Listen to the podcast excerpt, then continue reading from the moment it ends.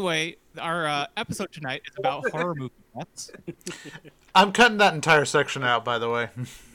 No, no, leave it. That was actually really good though. It was really. It was fun. He, does, he doesn't want it to be a political podcast. Well, Well, Doesn't that's his matter. problem. no, uh, it's just like I'm, I'm gonna have that as a separate uh, video that I'll probably post. Don't say you're cutting it out. That's amazing. That's amazing. What's that? What were we saying, Caleb? He said I was that was saying- amazing. It- yeah, it was amazing. that whole, that whole, that But I yeah, I, I, I'm gonna I'm gonna post that as a separate thing. But yeah, that's because like because the podcast we're about to talk about is going to be about movies and horror films, and that was completely different than everything else. And Jim's gone. I would argue that it was on. Top, I was argue that it is on brand, Mhm. considering that we were talking about. We do bring Uh, politics up. So Yeah. I was. I was. I, wait, where's Jim? Okay, there he is. Every time one of you disappears, I'm closing my tab and reopening it so I can see you again. I couldn't see Yeah. Nathan. Hey, That's why I said- But now I can't see you.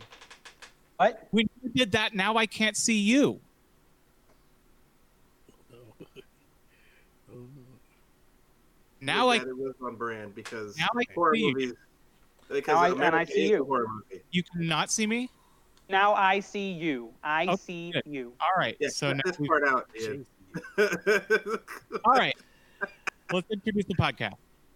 anyway, I would argue that politics is completely on brand for horror movies because America is a horror movie that we're all living through right now. Mm. And I mean- because I'm the black guy, I'm probably gonna die first.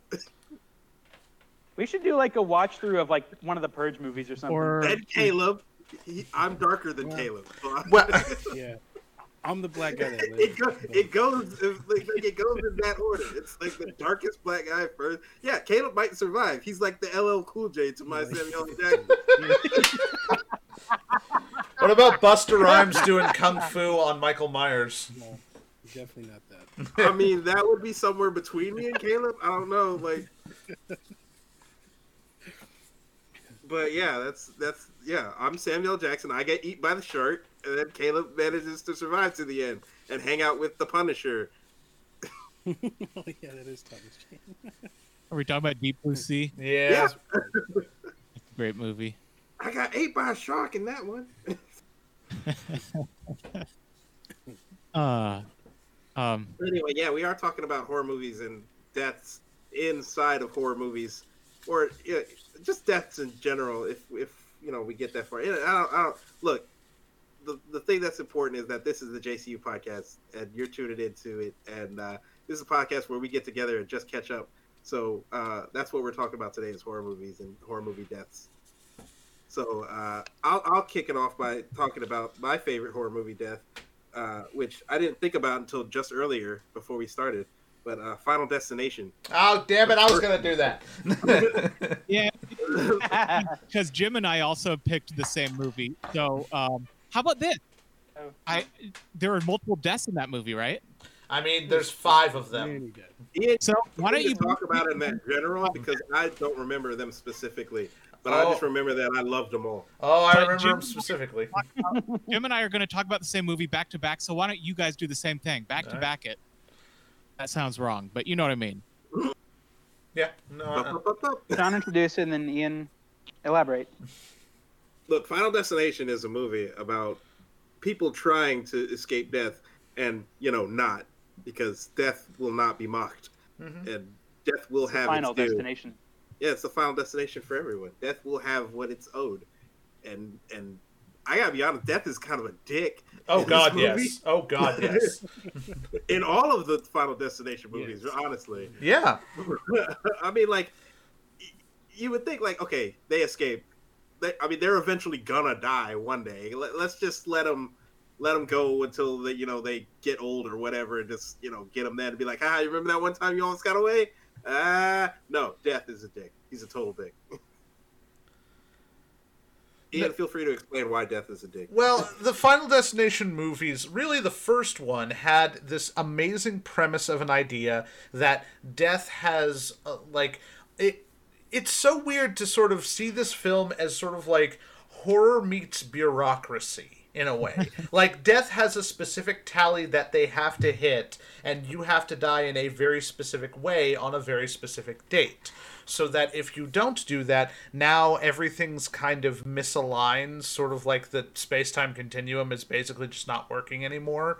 Um, and it, it, it was like the first movie really i think explored this concept really well. And then every film after that was just like let's just come up with really imaginative ways to kill people. But the idea that you have to like you have to die in a very specific way and that there are certain rules that you can like you you can't die out of order. So let's say for example i'm killed by a giant meteor nathan is you know has an aneurysm jim explodes caleb like punches himself to death and then sean lives another 50 years. Um if sean like sean can't die first in, in this entire situation in that hypothetical situation. Like he cannot die first which means that any si- situation in which he would be put into a fatal situation will not work. So That- inverting the trope because usually in the movies he mm-hmm. would die first. I right would die immediately. I would die before the opening credit. I would die like in the, like the cold open. But but the idea behind the Final Damn. Destination series is that Death has a very specific task list of who dies next and has to stay to that like list of tasks very like I, I don't know why, but he has to just stay stay on that list. Death is never actually a presence in these movies, but it's always about like people die like some person gets a vision of their death and they go, "Whoa, I gotta get away from that," and so they they run away because they're like, uh, that door's gonna kill me over there. And then six other people go, what door? And then the door explodes and kills a hundred people, and they're like, whoa, we survived that door exploding. What the hell's going on? And apparently. Now, those seven people have to die in a very specific order to sort of restore Death's checklist. Like I said, it's sort of like a horror film meets bureaucracy in a way. Yeah. So what would you say are like the best death or best deaths in that movie? Like, what are like the biggest or most memorable ones? Oh, The I've coolest one was the vision at the beginning, in my opinion. Oh yeah, the vision at the beginning always has some of the goriest deaths in it because it's always there's five. There have been five movies. It's a plane crash, a like twenty car pileup on a highway, a roller coaster crashes and kills a bunch of people. Um, what was the fourth one? Oh yeah, uh, the fourth one, a NASCAR event. Literally, several cars like crash into each other and fly into the stands. And right? what was and oh yeah, and the fifth one, the Golden Gate Bridge collapses because it's always the Golden Gate Bridge, and so it You just Yeah, what? And wasn't the fifth like? Didn't the fifth one loop back around to the first one? spoil spoiler warning: the fifth film takes place before the first film. Yeah, that's my favorite part of that.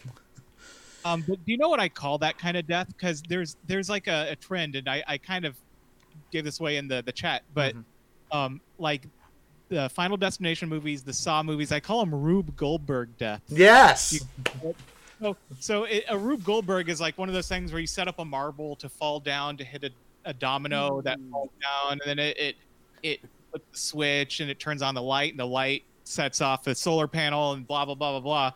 And uh, Think the breakfast machine in Pee Wee's Big Adventure. yes. so I, I then you get toast at the end. I, yeah, exactly. I call this style of death the Rube Goldberg death because sometimes because it's usually not done by a person. It's usually like this series of like, Random events.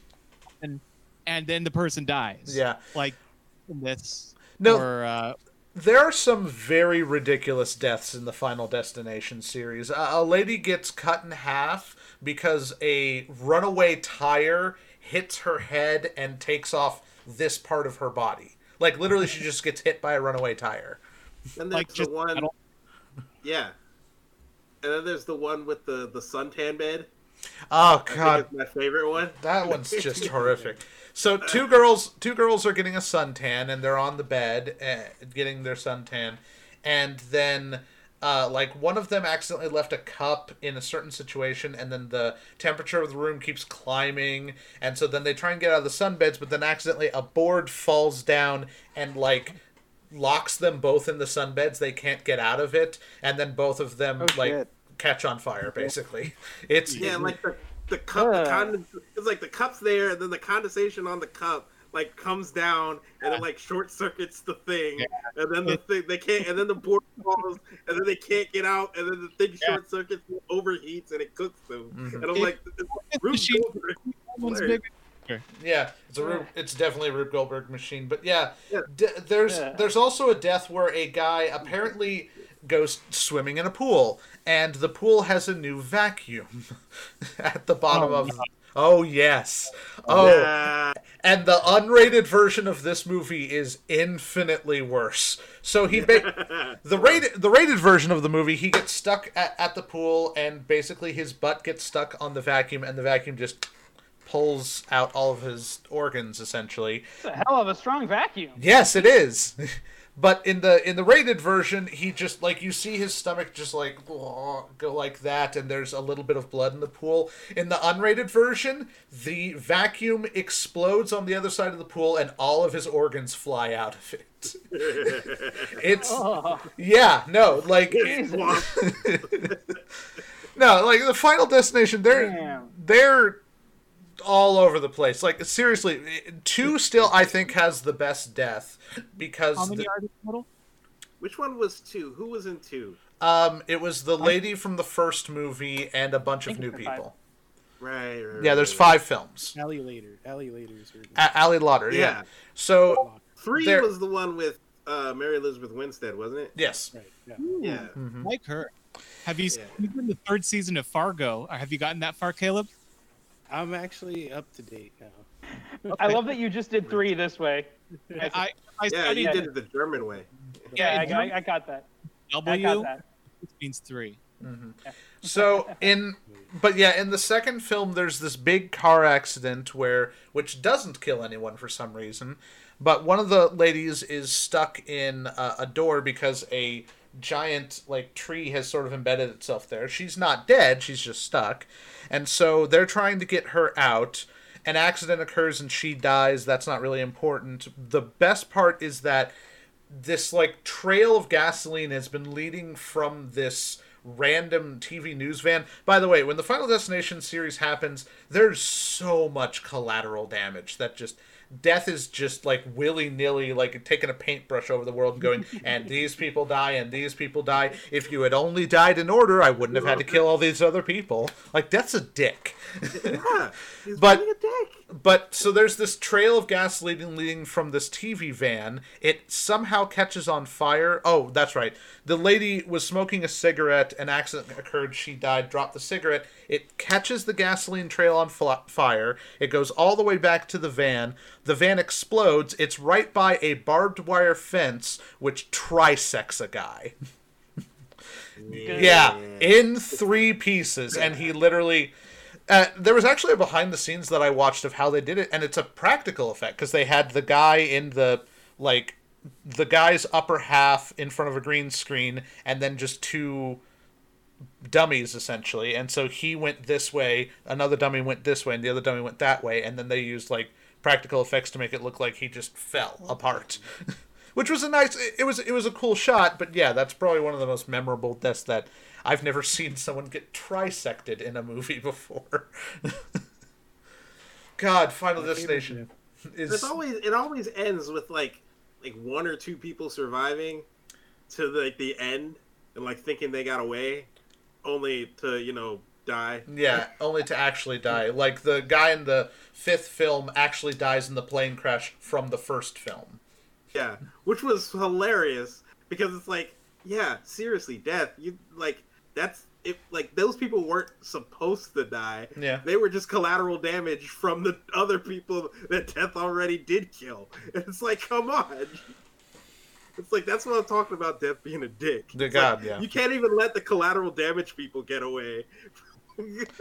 And those deaths are just crazy. Like the final, I, I would I would go so far as to say the first film is pretty good, and every other film after that, you're watching it just for the spectacle. At that point, the story's kind of crap. Murder porn. Yeah, All right, next. Yeah, so why don't we go next since ours kind of similar. Mm-hmm. Um, So, so go ahead and you Jim, start it. Yeah, Jim and I both decided to do The Omen, the 1976, and you said you probably want to include the um, the Well, I figured you'd want to talk about the newer one because of the scene you mentioned. Because I, don't know, like I, they do it very differently, Yeah. but both are very nice. I, Yeah. I was talking about the original, but um, here, so so it's kind of the granddaddy of the Rube Goldberg death, The Omen from '76. I can't really think of any movies that happened that were made before this that have this style of death. Can you? Like, like Psycho has a famous murder, but that's just somebody killing someone. Jaws kills people, but that's just a shark. Wasn't the I can't- Omen? Wasn't the Omen the first time that people saw like someone get hanged on in film?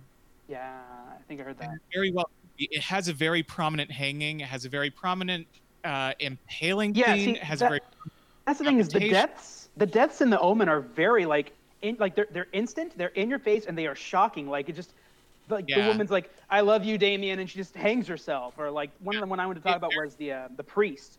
Like he's trying to like Yeah. escape the storm and the lightning strikes the, the top of the, the the steeple and just it just flies in and just impales him. So Both we have to versions. use this, but I have it pulled up. Can I screen share it? We can cut it out, and it's not using sound.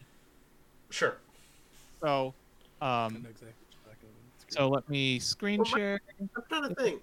Like when you say like it's the first one where somebody got hanged in the in the on film, is it like how like what do you mean by that? Because I'm pretty sure I've seen like some earlier stuff where like some dudes got hung. Oh no, you're right. I, I'm complete. I'm probably very wrong on that point. Now that I think about it. Um, What I think it's the first movie to have these like elaborate like Rube Goldberg deaths. mhm. But no, When you- you're you're saying when you're saying somebody got hung, were you saying like it, like just the way they displayed it, or was it like just like She walks off a roof hanging yeah, herself or was it just like Yeah. in this really big moment. is it like like you see the whole thing from beginning to end where she, like her neck? Okay, Yes. Probably, maybe maybe. uh, Oh well, okay, I- okay, hang on, hang on. Clarify might- here because I don't know what exactly you're talking about. I'm saying this isn't like an execution thing. This is like she's like she just literally walks off the roof and hangs herself, and you see her body hanging there, limp, and Okay. everyone's screaming, and she's like at the top of like this, you know, tall house, you know, just Because I mean, Yeah. I distinctly remember an early episode of Twilight Zone where some dude got hung in. in Twilight Okay. Zone. hmm. It may. Um, it, I might be wrong on that part though. Yeah, but um, so can everyone see the stream here? yeah, yeah, yeah. Just put, go ahead and play it. All right, so is this is a, a tiny bit beforehand? Patrick beforehand. Troughton, by the way, second Doctor Who. Yeah. Oh, both do- both the photographer and the priest were doctors No, I'm- who? No, I'm No, saying that, that- he's- that's Patrick Troughton right there. That is that is Doctor Who. That's the second Doctor, Patrick Troughton, Yeah. Oh, the priest. I thought the photographer was. Never mind. Oh. That's why I wanted to talk about the priest. well, Obviously, we can't. yeah, just skip ahead to like you know. Yeah, here we go. Yeah, here we go. So, so obviously in this, it's not like this bureaucratic death has to kill people. It's like literally the devil doing random bullshit to to And every time someone gets like close to interfering with the plan, you know, somebody has is they're in the way, so he has to close them off. You know, so the priest is you know interfering. and Like, nobody Like I love, what I love about this is that he knows where to go to be safe. He knows he's got to get inside his church, right? Because that's that's the whole idea there, right? But getting well, if oh. you want to like skip ahead a bit or and I love You you don't know what's going to kill him. You know he's going to die, and there's some other clues as to how he dies. But like here, you're like like oh he's going to fall on these spikes, but then he, or he's gonna get struck by lightning. yeah yeah exactly, and you're not sure what's going to get him. You just know something's going to get him. Oh, And yeah, the don't music, freak out. I'm is- the devil. I'm just doing stuff. the, the, the music, like sanctuary, sanctuary. the music in this this movie is doing so much heavy lifting. Like this is Mhm. not as effective without it. Obviously, we can't Mhm. play the music because copyright. But um, hmm I Jerry remember Goldsmith, Oscar. you you played. So- I remember you used the music to make Voice in the Clock Part One, right? Yeah, I did, and I think it was the music for Really? this scene. In fact, Here it is. Oh man, voice of the clock. That takes me back. Why would you just stand there? Oh here's the- Ah, I love it. Now, now the the I mean, I remake it. version I think does it a little bit better as far as like making it bigger and more intense. That final strike of when it gets hit. But yeah, actually, that's a really great video. There's a nice side by side Yeah. comparison. You can see how they did different different versions. Mm-hmm. But it's just. I, I love Patrick Troughton as an actor. Just like he he he does great faces, great energy. This guy, love it. Um, Wait, so Uh, hold on. Oh, 1976, 2006. Interesting. Anyway, Yeah. uh, uh, well, I guess that. Yeah. Okay. Now. Okay. Yeah. I was about to ask a dumb question, but now that makes sense. I, I don't have to ask it now. Uh, Omen was the the the one where the kid's the Antichrist, right? Yep. Yeah, Okay. yeah, that one. Yeah. Yeah. Okay. So Oh, that makes sense with the six. Postlethwaite was that character in the remake, the guy from Jurassic Park: Lost World. Oh yeah. Yeah, Hey, is that Liev Schreiber? yeah, it is. They, you know what? That isn't that remake. It's not as good as the original, but it's hella underrated. It's like a really well done remake. Hmm. It didn't. It, Yeah, I really enjoyed both it- of the remake didn't need to be made. The only reason they made it is because it was June sixth, two thousand six. Six. Yeah. But given the fact that also the anniversary. yeah, given the fact that they did remake it, they did a pretty damn good job of it. Uh, pun intended. Uh, yeah, Damn good job. Which is also going into the. Uh, maybe we should go ahead and get to the other death scene because that one I think I think they updated it Yeah. really well. Um, So let me do you want to explain yeah this so one? my death on it is there's a photographer so leading up to this scene his photographer realizes that every time he takes a picture of someone who's going to die their death is foreshadowed in the photo so the priest he takes a picture of you see in the photo when he develops it there is a line going through his uh his neck and that's because he gets impaled Quick Um, sidebar. then- Quick sidebar. Final Destination 3 Uh-huh. does this exact same thing.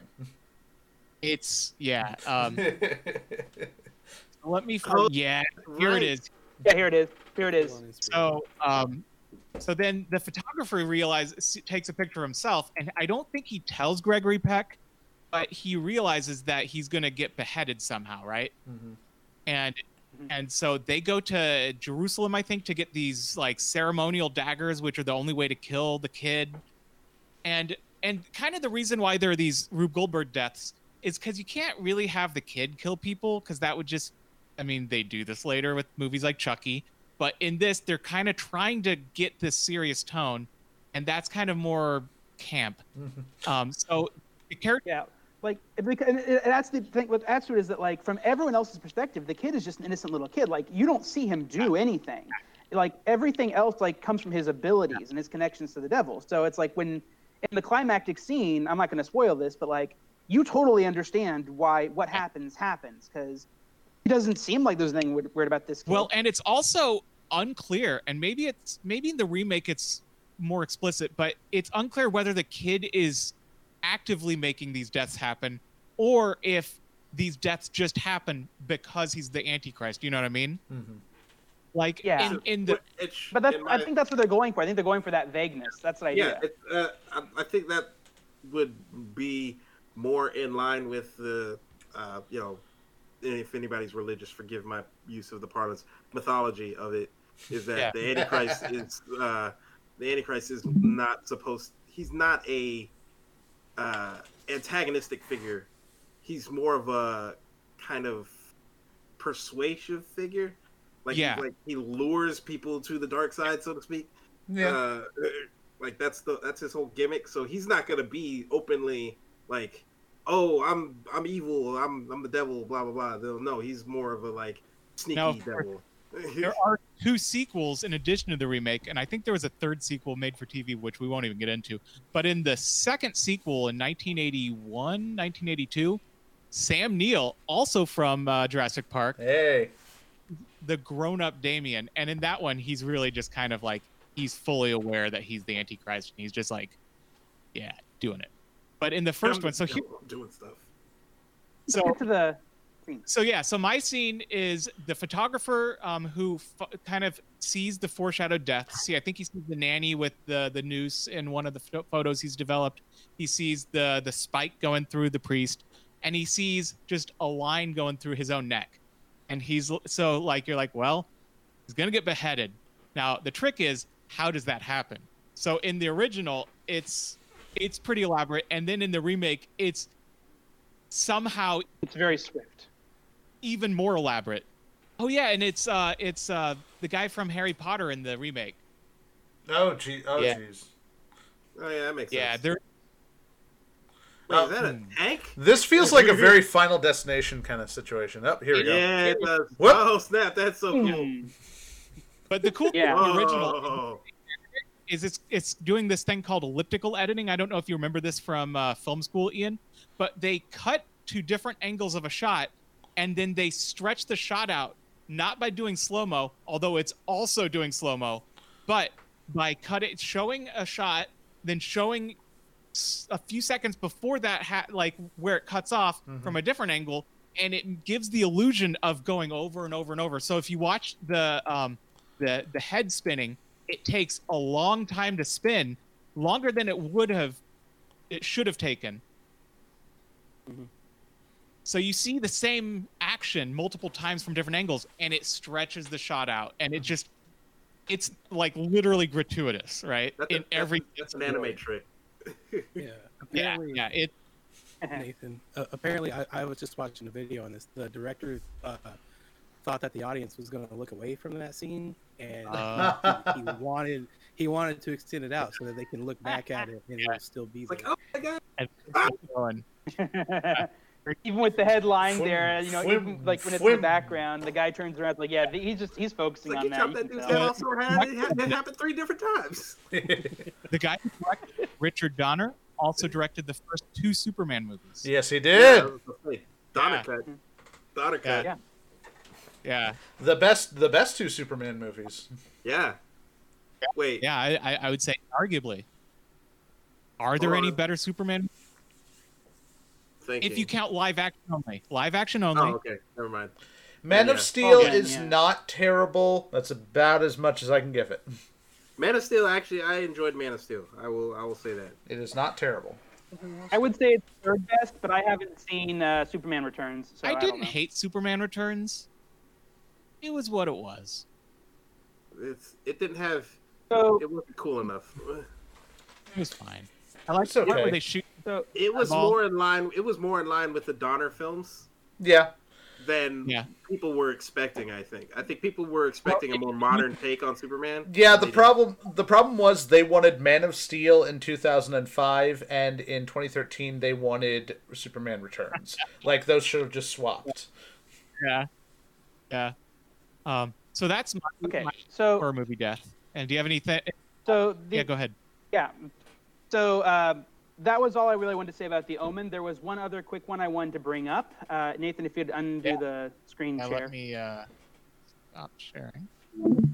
Okay, so uh, for those of you who know my taste in horror, you know that I actually really enjoy the Saw films, even though I know a lot of people just see them as like murder porn or whatever. I love the intricacies. I guess this is kind of the Rube Goldberg aspect of it, but I also love a lot of those like crime, punishment towards you know a certain reason, and trying to look for the cause and the reason and into the solution. I, I know it kind of gets lost in some of them, but um, there was one death in one of the Saw movies that like always sticks with me in my memory, and it's from arguably one of, if not the worst of the Saw films, uh, from both critics and um, audience, was Saw Five. Now, overall, I don't care much for this movie just as a concept because I think it's really two big problems with it are that the the games don't really mesh well with the other sto- aspect of the story, and I hate that it's like if you five stupid people would have stopped for a second, you would have all gotten out of this alive. Uh, because they had to one up each other, you know, they end up like well, two of them actually do survive, but that's not the point. Point is, those are those are what they are. What I love in this movie and is the underlying story that you get from the uh, second, third, fourth movie building up is the stuff with the detectives and the FBI. So throughout this movie, you've got uh, FBI agent uh, Peter Strahm, played by Scott Patterson, who has who suspects Detective Mark Hoffman, played by Costas Mandylor, uh, of being the new Jigsaw or one of his apprentices. And the whole movie is like him following through like these older traps, like trying to ca- trying to catch up with him. Um, he's also one of the few people to actually survive one of his uh, death traps. He's the one who shoves a pin into his neck so he can breathe. While Oh, the God. That that guy. I remember Now- that. That was ugh. that's not the death I'm talking. That's not the scenario because he didn't die in that. What I love is the very ending. Okay, so in the ending, he's been tracking this guy down, and he comes into this room with this big gla- uh, glass tube with a bunch of glass shards in it, and he looks and he finds a tape recorder. In fact, actually, I have it pulled up. I can just go ahead and show you. Yeah. Uh, I, of course, I'm not going to do the audio, but I'll talk over the, the main thing here. Um, do, do, do, do, do, share screen. Just turn. Just make sure. Yeah, you should probably. I muted it. Yeah. yeah, Muted yeah, it. All right, can y'all see it? Yep. Yeah. Okay, so here, here's the scene. Um, so basically, he comes into this is uh, Peter Strahm, the agent. So he finds this glass box. He sees the tape recorder, and the gist of the message is basically, you know, congratulations on making it this far. Hopefully, you've learned something from all this. Uh, basically, what you need to do to survive this is get in the box. Yes, you will be hurt a bit, but you will survive, and this is the only way you are going to survive. Now, before he finishes playing the tape, um, he hears. Oh, I guess I went too far. He hears um, Hoffman coming, uh, hides aside, and then ambushes him, fights him, punches him, pushes him into the container, and closes the door on him, thinking, "Ha! I've got you trapped. You're going down for this. I know it was you. I've got proof." Uh, but what he doesn't know is that Hoffman has been laying evidence to suggest that Strahm is actually the killer, and there's just recently been put out a warrant that's for him. Okay, mm-hmm. suddenly the door closes, and he's like, "What the hell? Oh, how do I open the door? How do we get out of here? I've got you trapped. You might as well tell me." He doesn't say a word because he he he knows like he's got this. All he does is just gesture down. Hey, why don't you finish listening to that tape? And what the tape tells him is, if you didn't listen to me, it's one of those great little reveals. Oh, I'm sorry, but you are dead. Uh, the only way out of here is in this box. No one will ever find you, and your, my legacy will become your legacy. Everyone will think you're the killer. And as you see what happens here, you know, that's a little bit reveals, um, not relevant here. Um, the coffin goes down into the floor, and the walls start closing. Now, all he has on him at this point is a gun, and he thinks, okay, how can I get out of here? He starts shooting at the case, trying to see if he can open it. No good. You know, it's just he's stuck in there, and just the the the, the nature of this moment. You know, he has done so much to survive, and you know he knows the truth. He's the only one who knows this guy is the killer. He's got to get out of here. He's got to survive and let people know. But you know, he can't he can't get through there and it's just kind of this you know bye bye moment where as the coffin sinks into the floor he's like i know it was you i know it was you blah blah blah um, but i just love this it sinks down the walls are closing in he you know he can't get the the barring the bars up there he can't get out through the top um, you know he tries some stuff you know but of course he does this is you know he doesn't have a droid to stop the trash compactor unfortunately He's just hanging there. He's trying to get to the roof. And all you see there is just, oh, the arm bone breaks. Ah. Yell 3PO. Uh, And I, I just love this, like, he's just staring up at him, just kind of like, you know, you lose. I That's a would. And then, and that's just, ah, that's where, that's where it ends. And I just, ah, I, I just, I love that moment. Like that, I mean, otherwise, you know, oh, okay, frankly, an otherwise bad movie, I love that, like, it just stuck with me because the entire movie is just him tracking this guy down, only to be like, if you had just trusted me, you would have survived. But oh well. Ah, I love it. Get in the box. Rewatched that for Halloween. I love that movie too. Love Seven. So, yeah, oh god, Oh. seven. I always, The- I always read seven for Halloween. God, the the scene with two days away from retirement. The scene with the sloth. Uh, God, that scene just Oh. freaks me out. Oh, Dude, what yeah. gets me is the prostitute. When you see like what she was killed with, Mm-hmm. The, What the, gets- the leather suit with the. Ugh. What gets me is how did Kevin Spacey kill Brad Pitt's wife and make it back to the station? That's like I'm like it doesn't make any sense. I mean, like, think about- I mean, he think didn't about, just kill like- his wife though. He Yeah, but he think about killed it. his wife and sent this package. Mm-hmm. Yeah, that's what I'm talking about. like, Like he killed his wife, sent the package to the store, which means like if if he sent if he took the head in a box to the FedEx and got it shipped somewhere, he must have had to change clothes after killing. He couldn't just walk into FedEx all completely bloodied up and send that package. So he had to change clothes. Then he had to change back Maybe he into ordered the a pickup? clothes. uh, I mean, Maybe he ordered a pickup. he could have Were they ordered doing a a pickup, pickup back then? I, I literally, I don't know. He had to have. He would have had that planned. Well, I mean, it's not like he, suddenly I'm going to kill her. Oh, I should ship her head. He he would have had this planned. Like But how? he probably would have even had the order to pick up done ahe- because that's the whole point. Like he has all this stuff planned ahead. Yeah, but Brad Pitt didn't show up there until like what, like two days before this. I mean, he's the I don't know, Joker. how many days Dark they did Knight. it just take place move over? I there? forget. Was it the whole I don't know, but I mean, like- Brad Pitt and his wife just moved in? Well, no, that's I'm, I'm saying like how many days does the movie take place over? Because I feel like it was a It's week. like just like It a, was it's like two days. days, really? Mm. No, there's, I don't remember. multiple like crime scenes that they full fully investigate. It's it's at least a couple of weeks. feel like it's less time than that, but maybe was you're right. Oh, also- know. Also, we got to see Dr. Cox in a more serious role. Oh yeah, that was weird. John C. McGinley. Besides the the occasional oh, serious yeah. turn in Scrubs. yeah, Well- like Oh yeah, okay, yeah. yeah, I was like, I don't know who you're talking about when you say Dr. Yeah. Cox. Uh-huh. And then I was Dr. like, Cox from Scrubs. John Yeah, I C. know. McGinley was the. John C. yeah. McGinley. Yeah. Like I recognize John C. McGinley. I didn't know who Dr. Cox was. Yeah. You never seen Scrubs? yeah, I've seen Scrubs. I just don't recognize him by the name Doc. Like I don't watch enough Scrubs to remember Dr. Cox. Yeah, but he's like the See, I never remember the actor's name. I just know him as Dr. he's the one character's name that I remember. I don't I don't even remember if I remember the main guy's name. AD? And AD, yeah. Petey from Jonathan Dorian. remember the And uh, the black guy was Turk. I remember that. That's all. I Oh, yeah. Christopher Turk. And I the janitor because he never had a name. He's just the janitor. Jan The Etor. He, episode they gave he has a name. And Carla.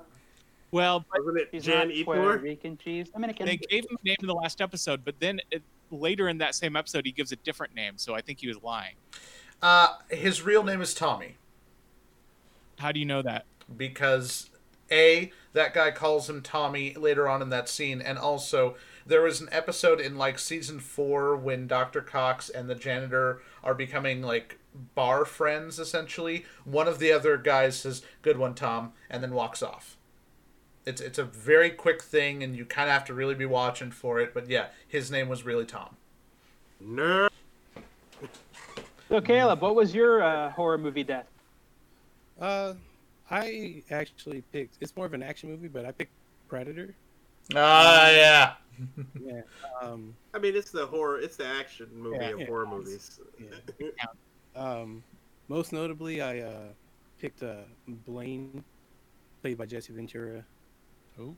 Uh, Blaine, played by Jesse Ventura. He uh he's a wrestler, but he's the guy with the the, the chain gun in the movie. The biggest, baddest dude of them all. You know, he, he's a sexual tyrannosaurus. Uh, he uh after Shane Black's character dies, they're like looking for his body, and then they decide to continue on.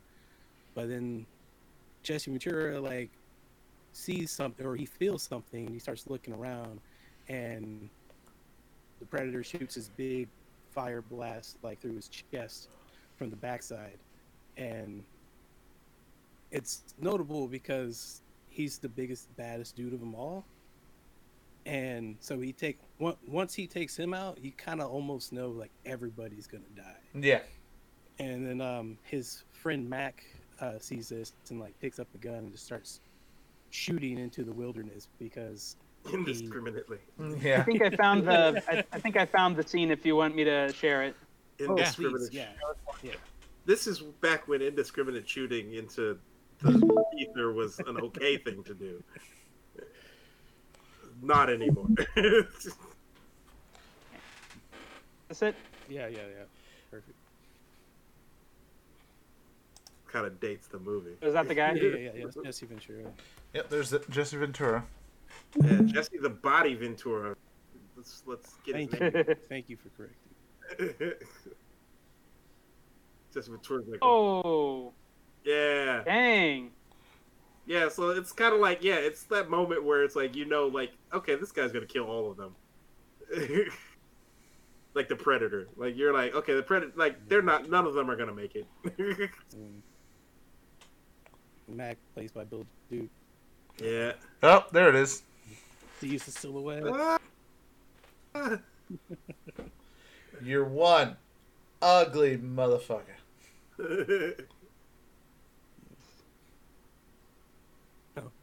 I'm surprised Arnold Schwarzenegger made it through this movie. I'm not. It was Arnold Schwarzenegger. Yeah, Well, I mean, yeah, really. I, right? well, no, like in the sense of like realistically, like he shouldn't have made it through. I love this. It's like, do they even know what they're shooting at? Like, cause No. they just hear this other guy shooting, Nah. so they run in and all start shooting. Let's It let's. has Well, yeah, it's it's, alien, it's Sean. It's not a realistic movie. yeah, of course it's not a real. You know what I mean? Like in terms of if there was a if there was a super like hyper advanced alien thing in the jungle killing all these dudes. If it took out the Jesse Ventura of the group, it's gonna take them all out. But it's Arnold.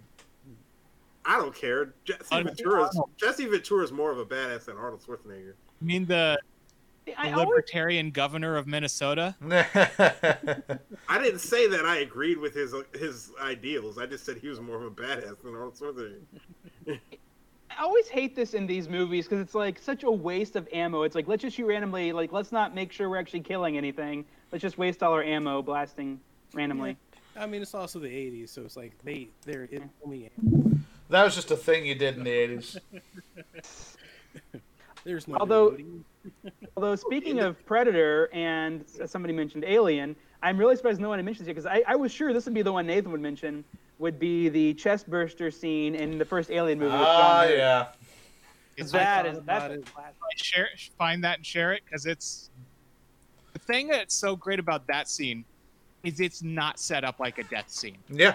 Like it's up like it's like this is like the the peaceful after everything's happened, everybody's fine, hmm and then he dies. Yeah. Uh, here it is. Oh, you found it? All right. Yeah. Like there's no music. Everyone's just kind of having a good time. Oh, and John you just Hurt. don't see. Yeah. God, he's so young there. I'm so used to seeing him as old. It's Yeah. weird. They re they uh, redid this scene for uh, Spaceballs. Yeah. I love it. I love Uh, that so much. With the what's the song? Hello, my Not again. Yeah. Ra- um, yeah. Hello, my baby. yeah, Michigan J Frog style. yeah. Oh, it was Sigourney Weaver when they did this. Mhm. How Oh, yeah. Was she? Also, like, was weren't all the other actors told something's going to happen, but they weren't told specifically what was going to happen? Yeah. Yeah. That's great Yeah. great. They no none of them knew, and the reaction from Oh, here it comes. yeah. Yeah, you okay? He knows what's going on. There's the cat in the background. Don't mind me. I'm just dying. Oh. it's like, yeah, nobody freak out. This man's Just Pepto die- Bismol. Just diet some stuff. yo, yo, get this dude some Pepto Bismol. Yo, look, look, what he needs, he just he needs to get. We need to take him to the bathroom. He really needs to do a number two right now. That's all this is. this is a real bad number two. Oh. Uh, I think this is more than just a real bad number two. Uh, Oh, there it is. pop goes the weasel goes the weasel goes pop. then he keeps moving. Oh, because it's not done yet. That was just like part of his body popping off. Here it comes. Oh, so much blood. Genuine reaction. The fake alien. Oh yeah. Motherfucker. Alien penis. I need penis. to rewatch that movie. And Aliens. I, I loved those movies. Yeah, I like So the, the fact that the black dude's ready to stab it. That's my dude right there. 'Cause he knows, he knows what's what. And and unlike in other movies, there's like a, a rationale for why it gets away. The the android has like all this knowledge they don't know, and he doesn't want the alien to die, so he's like no. And he's also like real freaky in the Ian Holm. Oh yeah. Ian Holm's fantastic. Yeah. yeah, this is yeah. But just remember Yo, that's why. Horrible That's bagging. why if you, if if you're a black person and your instinct is to stab something, you should stab it. Don't let anybody tell mm-hmm. you otherwise. No, wait, don't. No, no, we should. look, look. If some if an alien pops out of somebody's chest and your instinct as a black man is to stab that thing, you should stab it. I mean, that's just that's just common. That's just common sense. I Don't mean, let any androids tell you not to stab something that just popped out of somebody else's chest. when does Alien take place? Is it like 2080 or something? It's because I know there's like 90 years between the first and the second one because she's in cryo sleep Yeah. when Alien takes place, but I think it's a few hundred years in the future. 21, 22 is the first one, Ah. and then wait, So 102 years in the future. yeah. the first one takes place in 21, 22, and the second one takes place 57 years later. I, whatever that math winds up being, 79. Is that right? Right. And and then the It's uh, Seven years later. And Aliens Three or Alien Resurrection is it? Is that Alien- what it is? Alien Three is the is immediately after uh, Aliens, yeah, and it could have been a good movie if they had let David Fincher. So the guy directed Alien Three, also directed Fight Club and Seven and The Social Network. He's like a phenomenal director, but the studio it was his first movie wouldn't let him just do what he wanted to do, and Yep. they're like, "No, what if we do this and this and this and this?" And they fucked it up. yep. Didn't that didn't that also kind of happen with um, God, was it Cameron? No. James he- Cameron. No, yeah, because 'cause- wasn't there a movie that James Cameron was working on where everybody was like, James Cameron can't do this, uh, the and then only- it ended up being like an amazing movie. Aliens. Was Well- that Aliens? No, I don't think so. Because the only movie he he made before he became James Cameron, the like most successful movie director of all time, but which he kind of became after his second movie, was Piranha 2: The Spawn. Or Spawn. After that, he his first movie was Piranha 2, the sequel yeah. What to did he do after that? Then he the next movie he did was Terminator. Okay, Two. so maybe it was Terminator. Oh, no, wait. he did Terminator 1. Oh, that's right. He did do Terminator One. So maybe it was Terminator because I, re- Terminator 2, but he obviously did that after he did Terminator 1. Right. 'cause I remember specifically there was a story about James Cameron where it was like he was directing a movie and nobody thought he could pull it off, and then I mean, he pulled it only- off, and then it was just like, see, everybody shut up. The only one it could possibly be is Terminator 1 because after that he had basically carte blanche to do whatever he wanted. He did Terminator, then he did Aliens, then he did Terminator no, did then he did The Abyss. Then he did uh Terminator 2, then he did True Lies, then he did Titanic and that became the most successful movie of all time. And then he waited 12 years and the next movie he did, Avatar, was also the most successful movie of all time. Yep. And that's why he's able to film four movies in a row with it take 12 years off. Like it's been as with long now. submarines. Yeah. It hasn't quite been as long between Avatar 1 and the sequels as it was between Avatar and Titanic. Mhm. So so he's done two movies since 1997. Well, I mean, And it- now he's doing four movies back to back with submarines. well, when you when you make the most successful film of all time and then top it with the next successful film of all time, Yeah. you kind of get carte blanche to do whatever you want. And then it took until You like 2018 for them to top that. Yeah, it, no, they had to release uh, the Avengers twice in theaters in order to top Avatar because the first time around they did not top Avatar, and they're like, "We want to top Avatar, so we're releasing Avengers again." Yep.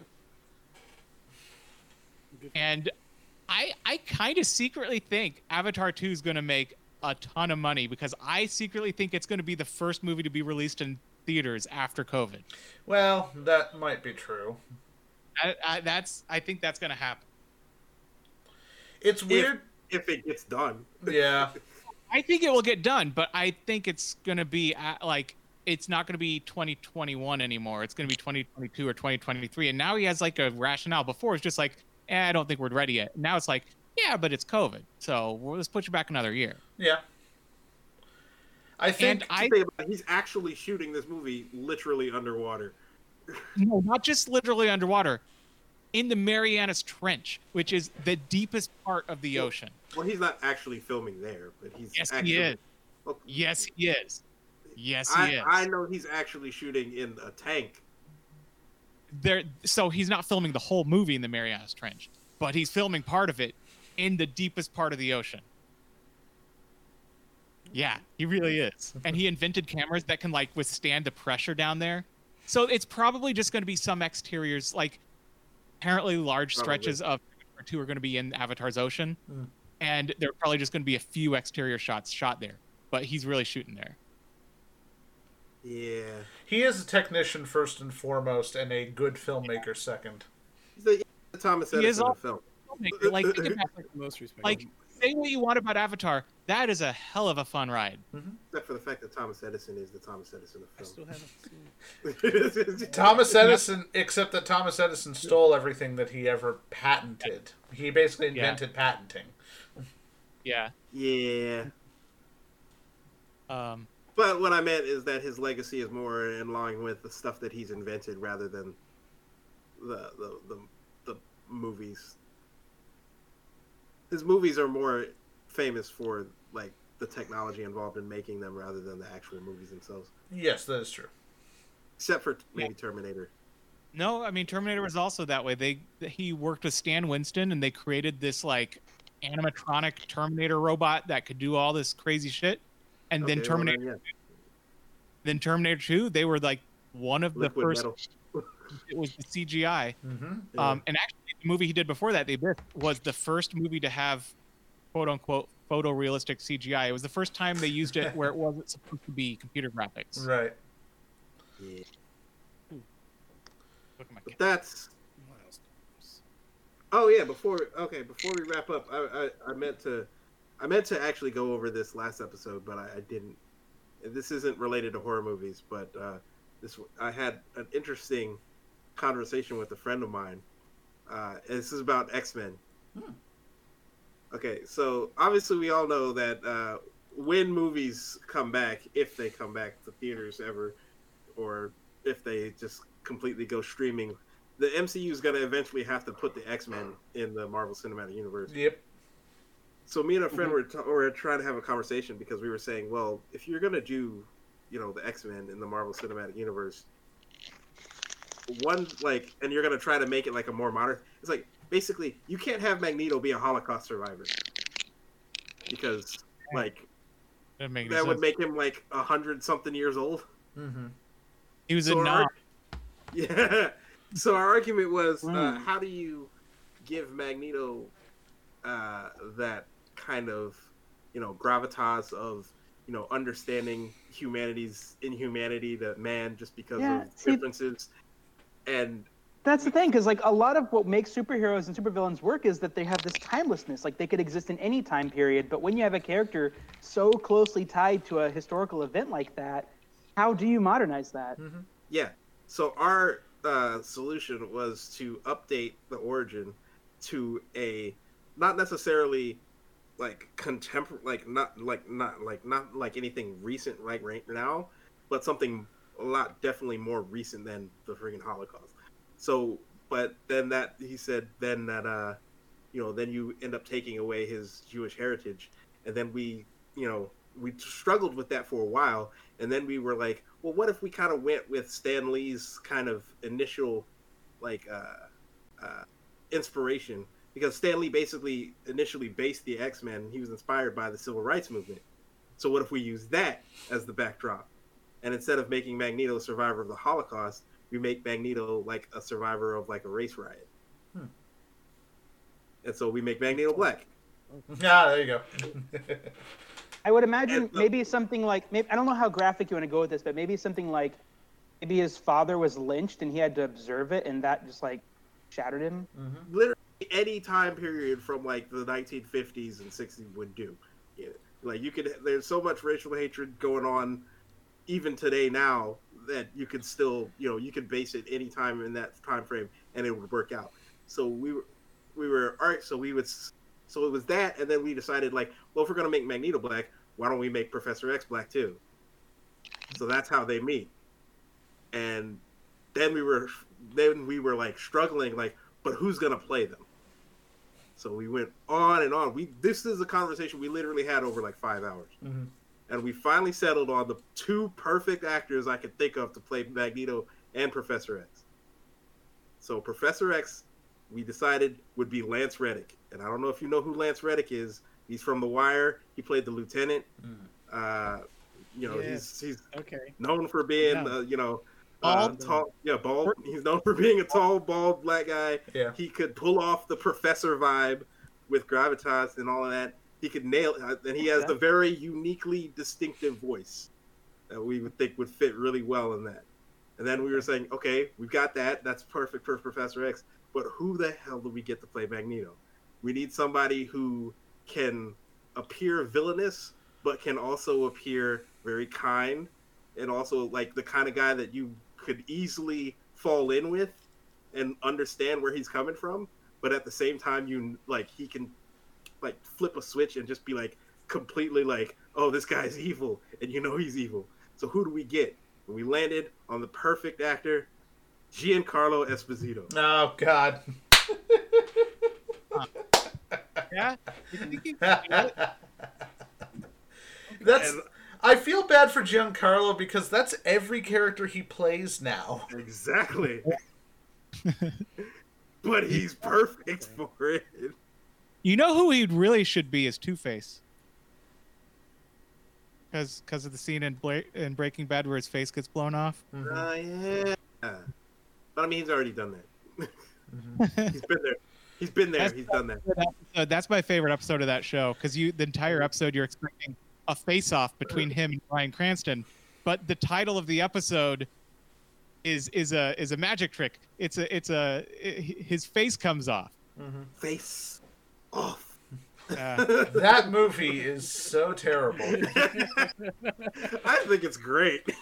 I love that movie. what is his face? But yeah, that that's actually a perfect setup. Like, have you guys watched uh, the new Watchmen series? On yeah, that was Yeah. really good. so Yeah, I liked it a lot. it's, it's kind of very reminiscent. It's just a mini uh, series, right? They're not doing a season two, are they? Yeah, it was canceled, unfortunately. Yeah, There was Uh, talk um, about it, but eh. yeah. it, and they They were- might. They were thinking about doing like an anthology anyway, like not continuing the story that they left off with. They were gonna do I think like either that or there were just gonna be like certain elements, like certain characters might show up. Yeah. Like but it wasn't gonna be but i'm like really curious as to because that ending man exactly. i like i'm like i gotta know what happens you can't just leave me like this and hmm. just in the lurch and completely like what happened after she ate the damn egg I mean, All right, kind of did the same thing with the Watchmen comic anyway. we think. I think we're running out of time, gents. yeah we are so i'm gonna call it and we're wrapping up the episode right now because this has been a yet uh, this has been yet another episode of the jcu podcast. Thanks for tuning in. Uh, if you've been watching with us you can uh, watch us on youtube. Uh, you can watch us on spotify. You can watch us on google notes rss feeds listen note all that other stuff. Uh, anywhere you can find your podcast you can find us on itunes as well. Anywhere you listen to podcasts you can catch us there. Uh, but uh, oh yeah, we want to thank Nathan for providing our themes. Uh, you can find him at Nathan uh, townscomposer.com. And uh, we want to thank Jim for taking some time out of his busy schedule. Uh, you know, uh, educating America's youth. Uh, you know, it's a very important job, and somebody has to do it. Uh, unfortunately, Thank you. it's the only person that's left is Jim. So, Kill me no, now. Jim's great. Jim's great. Jim's a great teacher. Anyway, anyway uh, uh, thanks uh, to everybody for showing up. Thanks, Caleb. Thanks, uh, Ian. Thanks for doing all your hard work as our producer.